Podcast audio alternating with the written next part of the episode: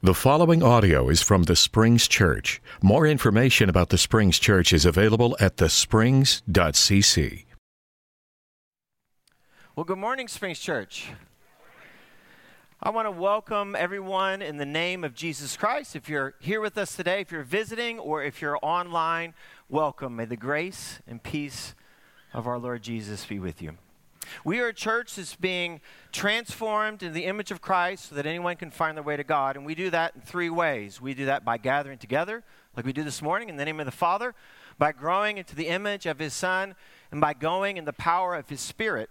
And as John mentioned earlier today, or this morning, that we're in the year of gather. And so, Brett and I, we want to begin a sermon series this morning titled Scattered and Gathered, Gathered the People of God. So we're going to be in Genesis chapter 1, 26 through 28. The word of the Lord, it says this Then God said, Let us make humankind in our image, according to our likeness. And let them have dominion over the fish of the sea, and over the birds of the air, and over the cattle, and over the wild animals of the earth, and over every creeping thing that creeps on the earth. So God created humankind in his image. In the image of God, he created them. Male and female, he created them. And God blessed them, and God said to them, Be fruitful and multiply, and fill the earth and subdue it, and have dominion over the fish of the sea, and over the birds of the air, and over every living thing that moves upon the earth. Let's pray.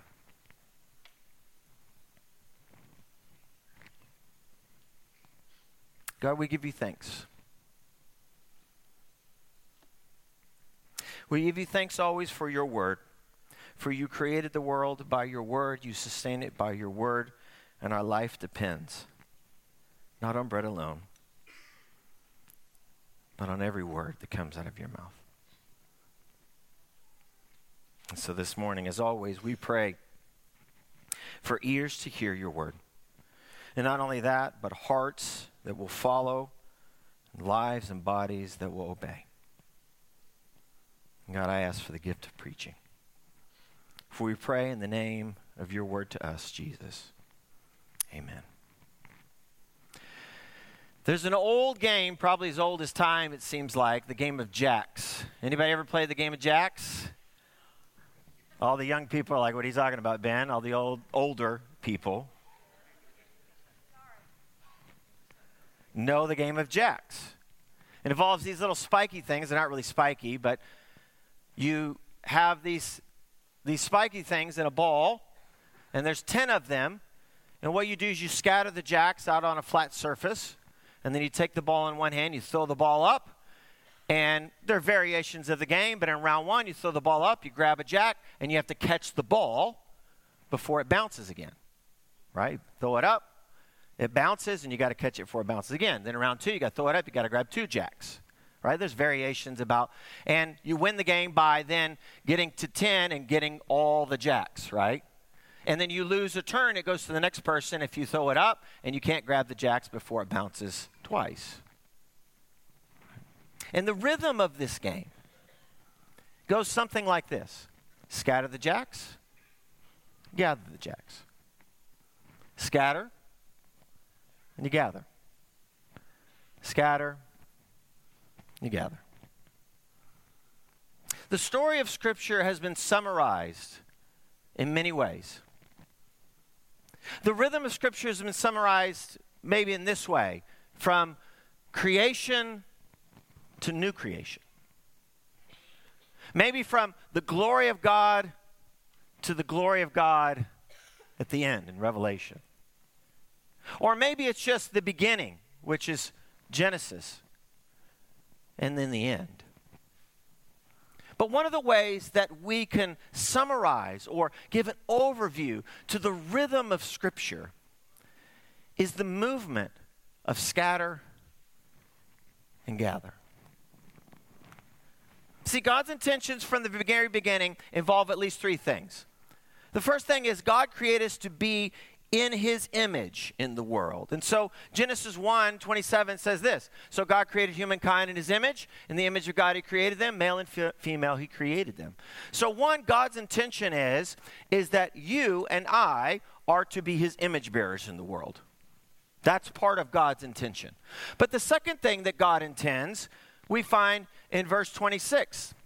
It says this It says, Then God said, Let us make humankind our image according to our, his likeness and let him have dominion over the fish of the sea, and over the birds of the air, and over the cattle, and over all the wild animals on the earth, and over every creeping thing that creeps upon the earth. So, what the implication of that on, on one level is that he created us for a relationship. He created us with relationship for himself, one another, and with his creation. We experience that, I think, all the time. And so we see this in the beginning that God creates us for a relationship with creation, to have dominion or care or to bless the earth. And at the same time, He creates us for a relationship with one another. And He walks with us in the garden. But God never intended for humans to remain in the garden. It was never God's intention that you and I remain in the garden. And we know that because in Genesis 1 28, it says this it says that God blessed them. And God said to them, Be fruitful and multiply and fill the earth, subdue it, and have dominion over it the fish of the sea, and over the birds of the air, every living thing that moves on the ground. So God creates us in his image. He creates us for relationship with himself and others and creation. But his intention is not that we remain in the garden. Because he says he blesses us and he says to each one of, he says to Adam and Eve, he says, be fruitful and multiply. And my intention is that you fill the earth. That creation story begins with a scattering. Because God's intention is this that He creates humanity in His image, and then He intends to scatter that image throughout the world in order for that image, that representative image, to have dominion, to rule over. In other words, to care for the world as God would care for the world to bless the world through his image, which are human beings. The story begins with the scattering. But this scattering is not so straightforward. It doesn't come how you think it would come. Because he tells them to multiply and fill the earth, but they don't leave immediately. And how, in fact, how they leave and how they're scattered is actually kind of ironic and it's kind of strange. Because you go on in chapter 3, and the next story you have, which we know very well, is the story of Adam and Eve and the, the story that we call the fall. And God says to Adam and Eve, You can eat of any fruit, any, uh, any, any fruit of the tree, but you cannot eat from the tree of the knowledge of good and evil. Now, one of the things that this story reveals is that Adam and Eve are deceived here. Because the serpent comes along and the serpent says, Did God really tell you that? And then he begins convincing them. And by the way, you can't look and blame Adam and Eve. I mean, you can, but you probably have done the same thing because he says, Hey, look, look at this fruit. It's good for food. About this time of day, who's not thinking about food? Am I right? You see a good piece of fruit or some good food? Why not? But then he also says this it's good for wisdom. And we know from Scripture that wisdom is not a bad thing, it's actually a good thing. We actually have books in the Bible about wisdom. And that wisdom is really important to God. And then finally he says, if you eat this fruit, your eyes will be open and you will become like God, And I would imagine on some level, each one of you are here because on some level, you want to become like God. Not God, become God, but grow into the image of God. I mean, you are created in his image. You're intended to be the image bearers. And so to eat this fruit would be an image bearing thing to become more like God. We talk about this all the time. So, in some ways, you can't blame Adam and Eve for this. They were deceived. And this is a story not only just about humanity and God, but about humanity's relationship with creation. What are they going to do with creation? And in the end, Adam and Eve, they eat. It says their eyes were opened. God begins looking for them. And what's interesting about this story is this that once God actually has a conversation with them and discovers what actually happened, the ironic thing about the beginning of this book, when God says, Be fruitful and multiply and fill the earth, that the way they begin to actually fill the earth is that God sends them out of the garden. That's part of the consequence of eating that fruit. They're scattered out of the garden. But another consequence of eating this fruit is that in their rela- humanity's relationship with the created world, all of a sudden they turn around and they realize that they are naked. What's ironic about this story is that they feel shamed, they feel shame about their creatureliness. This is a story, at least in part, about the relationship with creation. And what's ironic about in the end is that they feel shame about their createdness. They feel shame about that. And so, God, in all of His goodness and all of His grace, He turns around and one of His first acts is to clothe them, it's to cover their shame. So that their tarnished image of God, they wouldn't have to fin- feel the shame of that. And they're scattered. So, as they're scattered, the next story we get is the one about Cain and Abel. And this is a story, the first, while the first story is about humanity's relationship with creation, the next story is about humanity's relationship with each other. And of course, we know the story Cain is firstborn and Abel's second.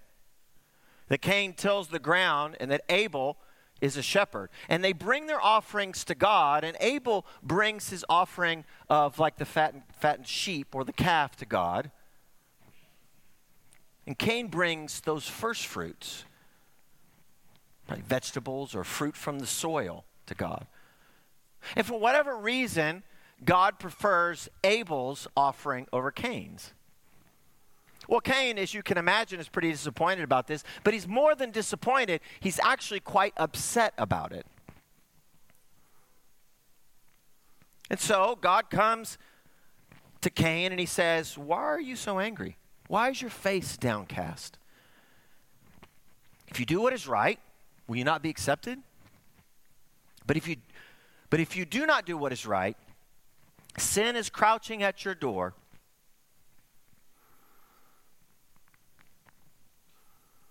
It desires to have you, but you must rule over it. And that's God's warning to Cain. But immediately the story moves on, and Cain lures his brother Abel out into a field and he kills him. As I always like to say, the story just ramps up. It goes from eating to murder. Hollywood's got nothing on Scripture.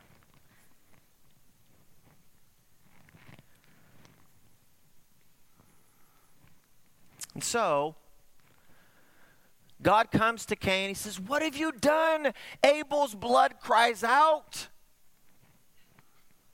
And what's the consequence? He scatters Cain. See, God commanded, Be fruitful and multiply, fill the earth. And he scatters Adam and Eve out of the garden after they eat. And after Cain kills Abel, he scatters Cain. But Cain, there's a problem. Cain is afraid because of all those people, we don't know where all those people come from. But there's all those people over there, and he says, Yeah, but if I go over there, they don't know me. And what he's afraid of is that he's afraid those people will do to him what he did to his brother. Because if he can do that to his brother, what can someone do that you don't even know? And so, in the midst of his fear, God has power over his fear, and he puts a mark on him to protect him. That's God's grace. And so by the end of that story, he scatters Cain. Then we jump ahead and it gets to the whole world. And what it says in the story of the flood narrative is this that every desire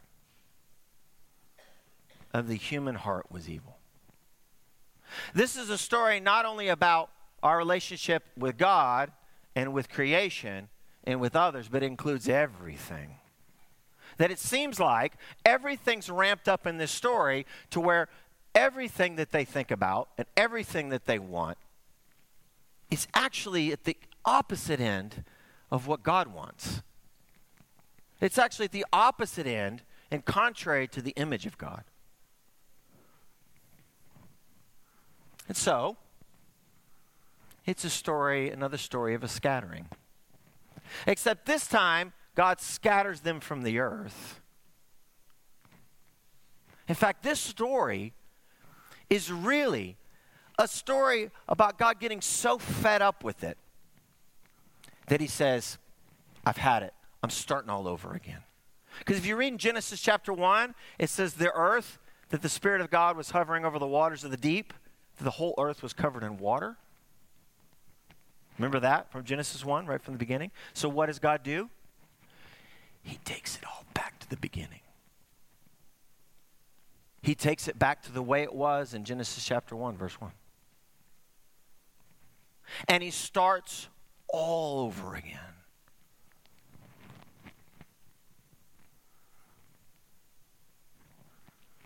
and humanity's guilt threatens their existence, but God's grace shows up again. It shows up in the person of Noah and his family. He shows his forgiveness and gives humanity a new beginning through Noah and his family. And then watch this. In Genesis chapter 9, the end of verse 6 and 7, it says this. It repeats what it said at the beginning in Genesis chapter 1. It says, In, in his own image, God made humankind. And then he says to,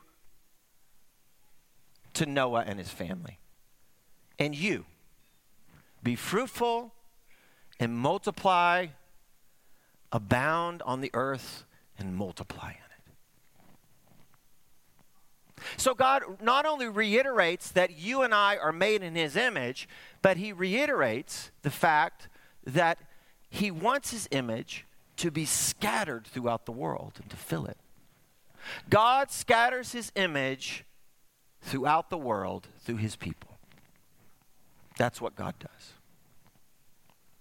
And God's intention from the very beginning is for human beings for you and I to be his image bearers in the world and for that image to scatter throughout the world.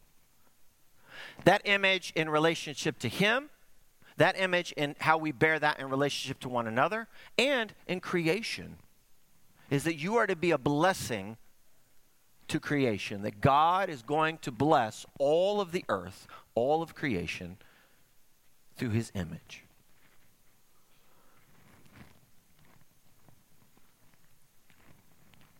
But then we move out of that narrative into chapter 11. And in chapter 11, it says, Now the whole world had one language and one common speech. And as all people, as the people moved eastward, they found the plain in Shinar and they settled there. And they said, hey, come on, let's make bricks and let's build a tower. And they actually say this so that we are not scattered all over the place.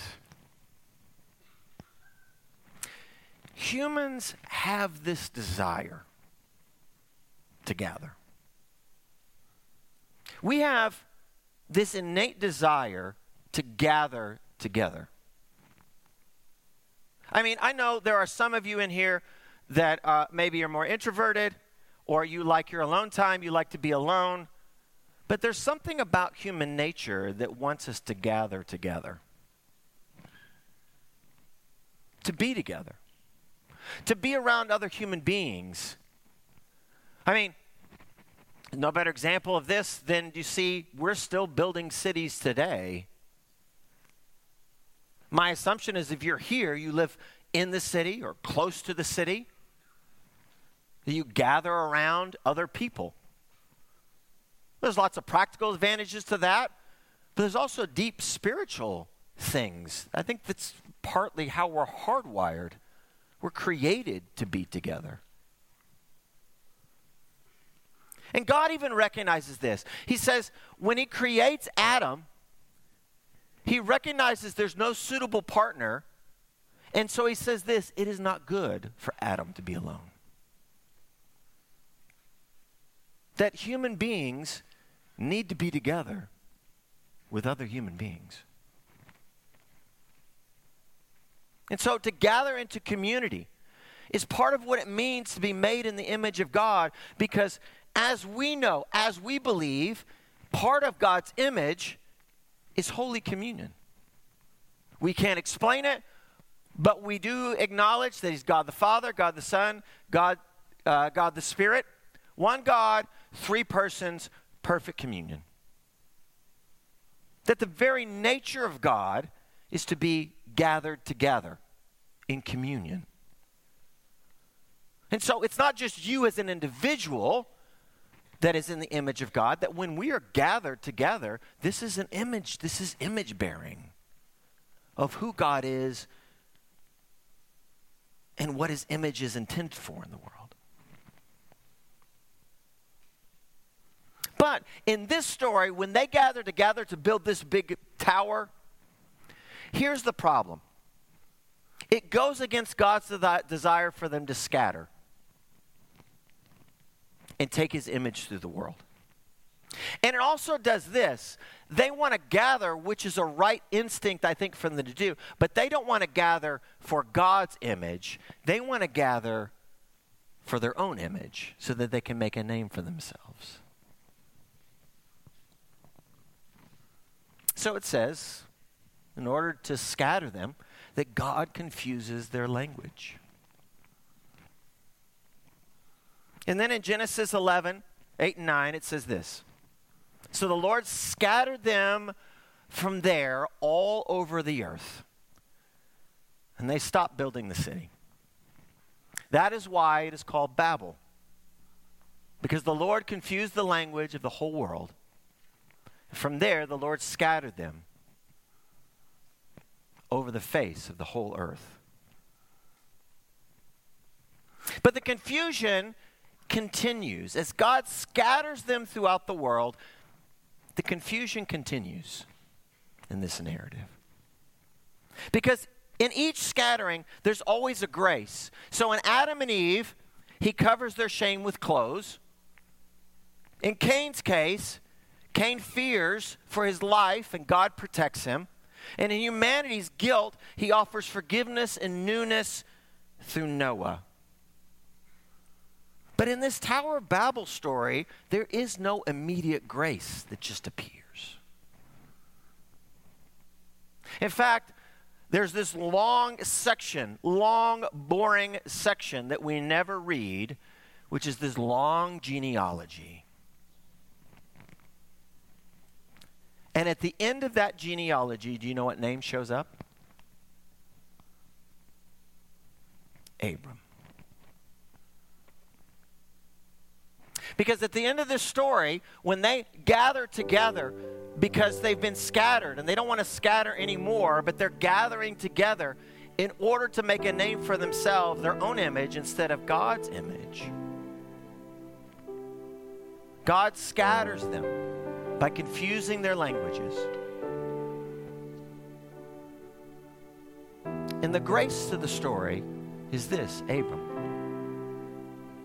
And Abram is the beginning of the rest of the story. Because God gathers his people in order to bless the whole world through his image. Abram is the beginning of the rest of the story of how we get to Jesus. And God gathers us, all his people, in Jesus so that the image of his son might bless the entire world. This is the year of gathering. And we believe that God gathers his people in order to bless the whole world through his image, the image of his son. Would you stand and praise the image of God, his son, Jesus Christ?